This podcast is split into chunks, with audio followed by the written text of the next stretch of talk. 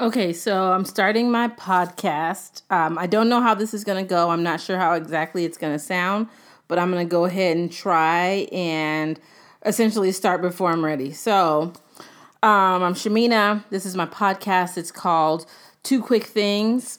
So, my goal is to kind of come with two or three quick little anecdotes, lessons learned that I've had over the past week, few days, etc. I don't even have a regular schedule set up yet, so I don't want to overly commit to that, but I'm just going to come at you with a few words of things that have come up in the last few weeks and then we'll see how it goes. Um, I don't even know if I'm going to have a Facebook page or anything like that, so y'all bear with me as I figure this out. so the first uh part I guess topic that I want to cover very briefly, and this is going to be a probably an extra short episode because it's my pilot, so I'm testing it out.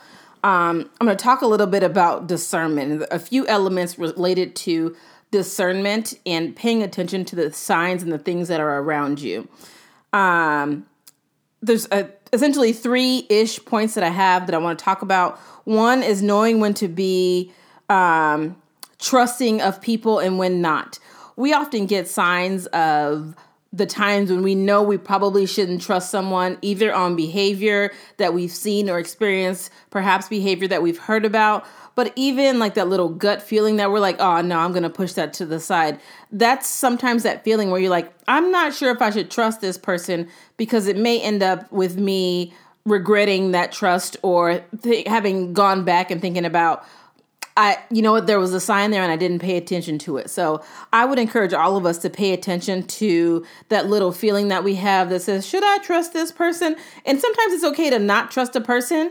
Um, I'm not saying like completely cast them aside, but I'm saying to to take caution when presenting information and things like that.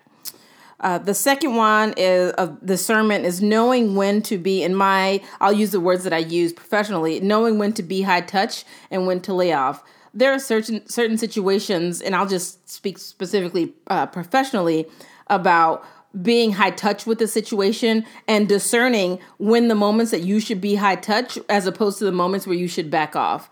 So I think there are times when we have that again that gut feeling like paying attention to our gut of like I think I should maybe be a little bit more hands on with this situation and a little bit more high touch and I don't mean micromanaging but I really mean high touch and like have regular checkpoints and maybe like subtly slide in some expectations um, that we think may, people may see as unclear and really focusing on seeing a project relationship etc through.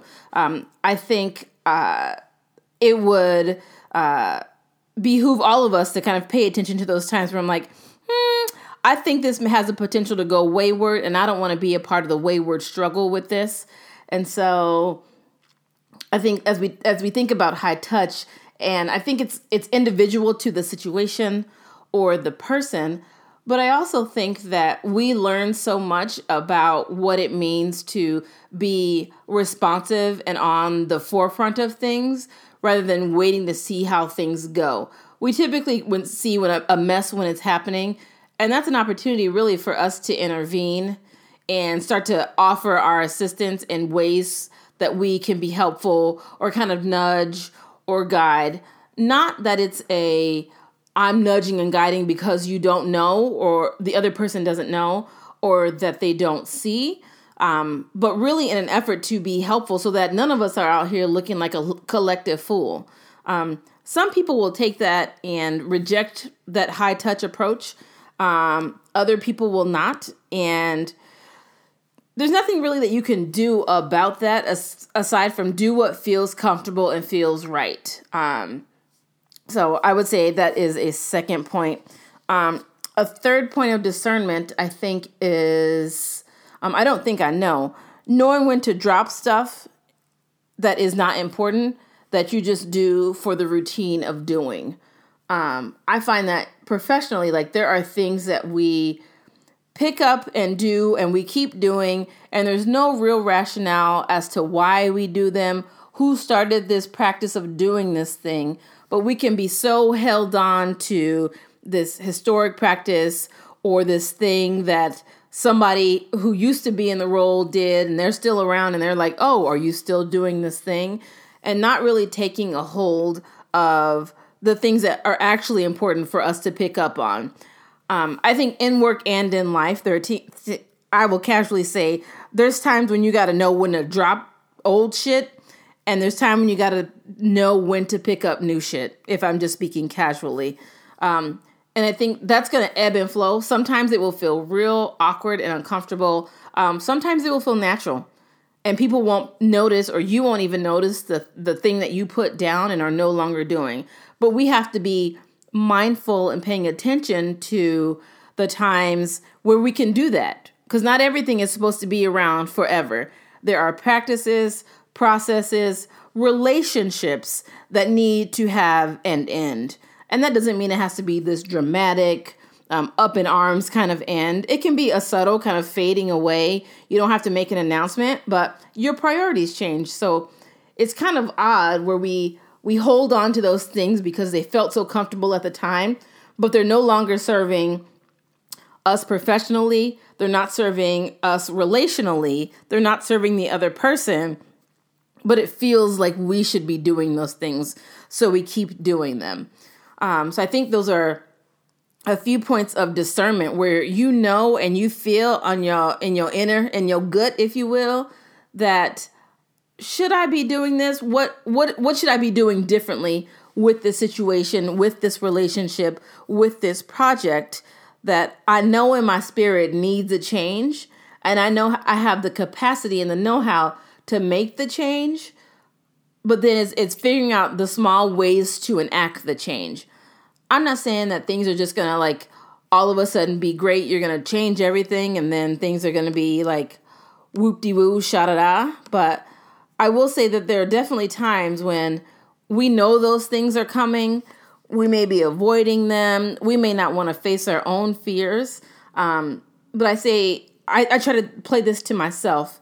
Um, and I realize I'm talking maybe a little fast. So thank you for your patience as this first pilot episode.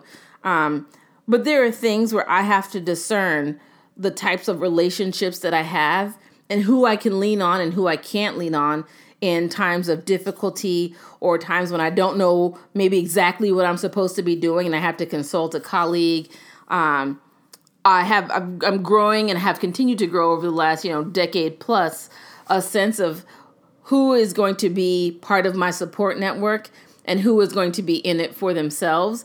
And that's neither good nor bad, but part of my discernment and part of my assignment is to pay attention to those things and then act accordingly.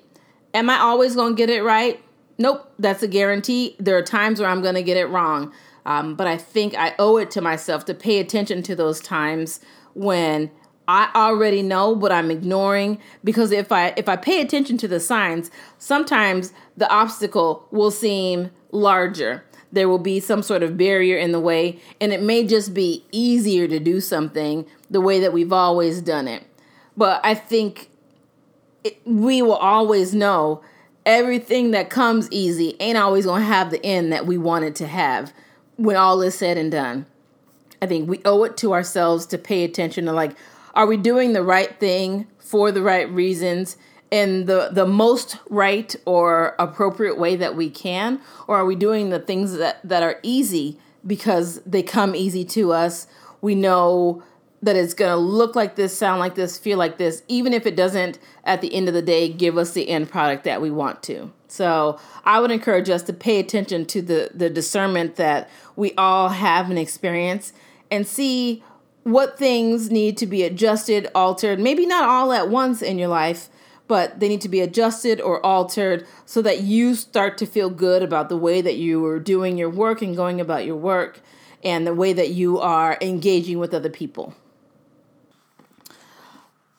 So thank you for listening thus far. Um, I'm gonna wrap it up because again, I said this is gonna be a short episode. It's my pilot. I'm just trying to see how this whole thing feels. Um, so I want to give, I guess, two shout outs. I have no idea what the hell the format is gonna be. So let's just put that out there. I don't know what the format's gonna be, but I just feel a need to say a quick shout out to two. Um, one's a comedian and one is a podcaster slash business owner entrepreneur um, the first one is, in no particular order, is uh, KevOnStage. He did a video and it must have been August at some point, and it was start, st- titled "Start Before You're Ready." And I just felt like that was a word. I've literally had this microphone um, for years. I've had this uh, laptop for significantly less, maybe two months, but I've always had access to a laptop. Um, and there's my phone ringing. Um, so there's that. See, see, I'm not I'm starting before I'm ready. I forgot to put the phone on silent. Um, but I have been talking about doing this forever. And so now I'm finally putting it out there, taking the risk and putting my thoughts out there and whatnot. So I'm like, there is, what do I have to lose? Nobody's paying me for this yet. Hey, speak it into existence. So I'm just putting it out there, seeing what comes of it, seeing if it sticks with folks, it makes sense. Chime in if you want to, don't chime in if you don't want to. I don't have a website. I don't have a Facebook. I don't have an Instagram yet. Those things are possibly in development. I don't even know, but I'm starting before I was fully ready. I can read all this stuff, um, which leads into my second shout out to Myleik Teele. Um, she posted something like a year, maybe two or three years ago that I've been saving in my phone. It says, Leave behind, basically, things to leave behind. Consuming but not applying information. You've read all the books and articles, but you still aren't doing anything. Cut it. Um, and I just felt like that was a word directly to me. Um, I got a little attitude when she said it because I was like, first of all, you don't know what I'd be doing in the meantime after I read because I got to let it absorb. And then I realized I was making excuses, which is going to be a whole nother episode about excuses and how we make them up and we make them re- very real for ourselves. But I'm not going to get into that now. So I'm starting before I'm ready. I have read so many articles, listened to so many podcasts generally, and then a bunch of podcasts about how to start podcasts. So I am starting before I'm ready. Um, but I appreciate those folks who are listening. Um, I will figure things out as I go because that's how I do. But thank you for your time and for listening. And so I'll be back when I'm back. Peace.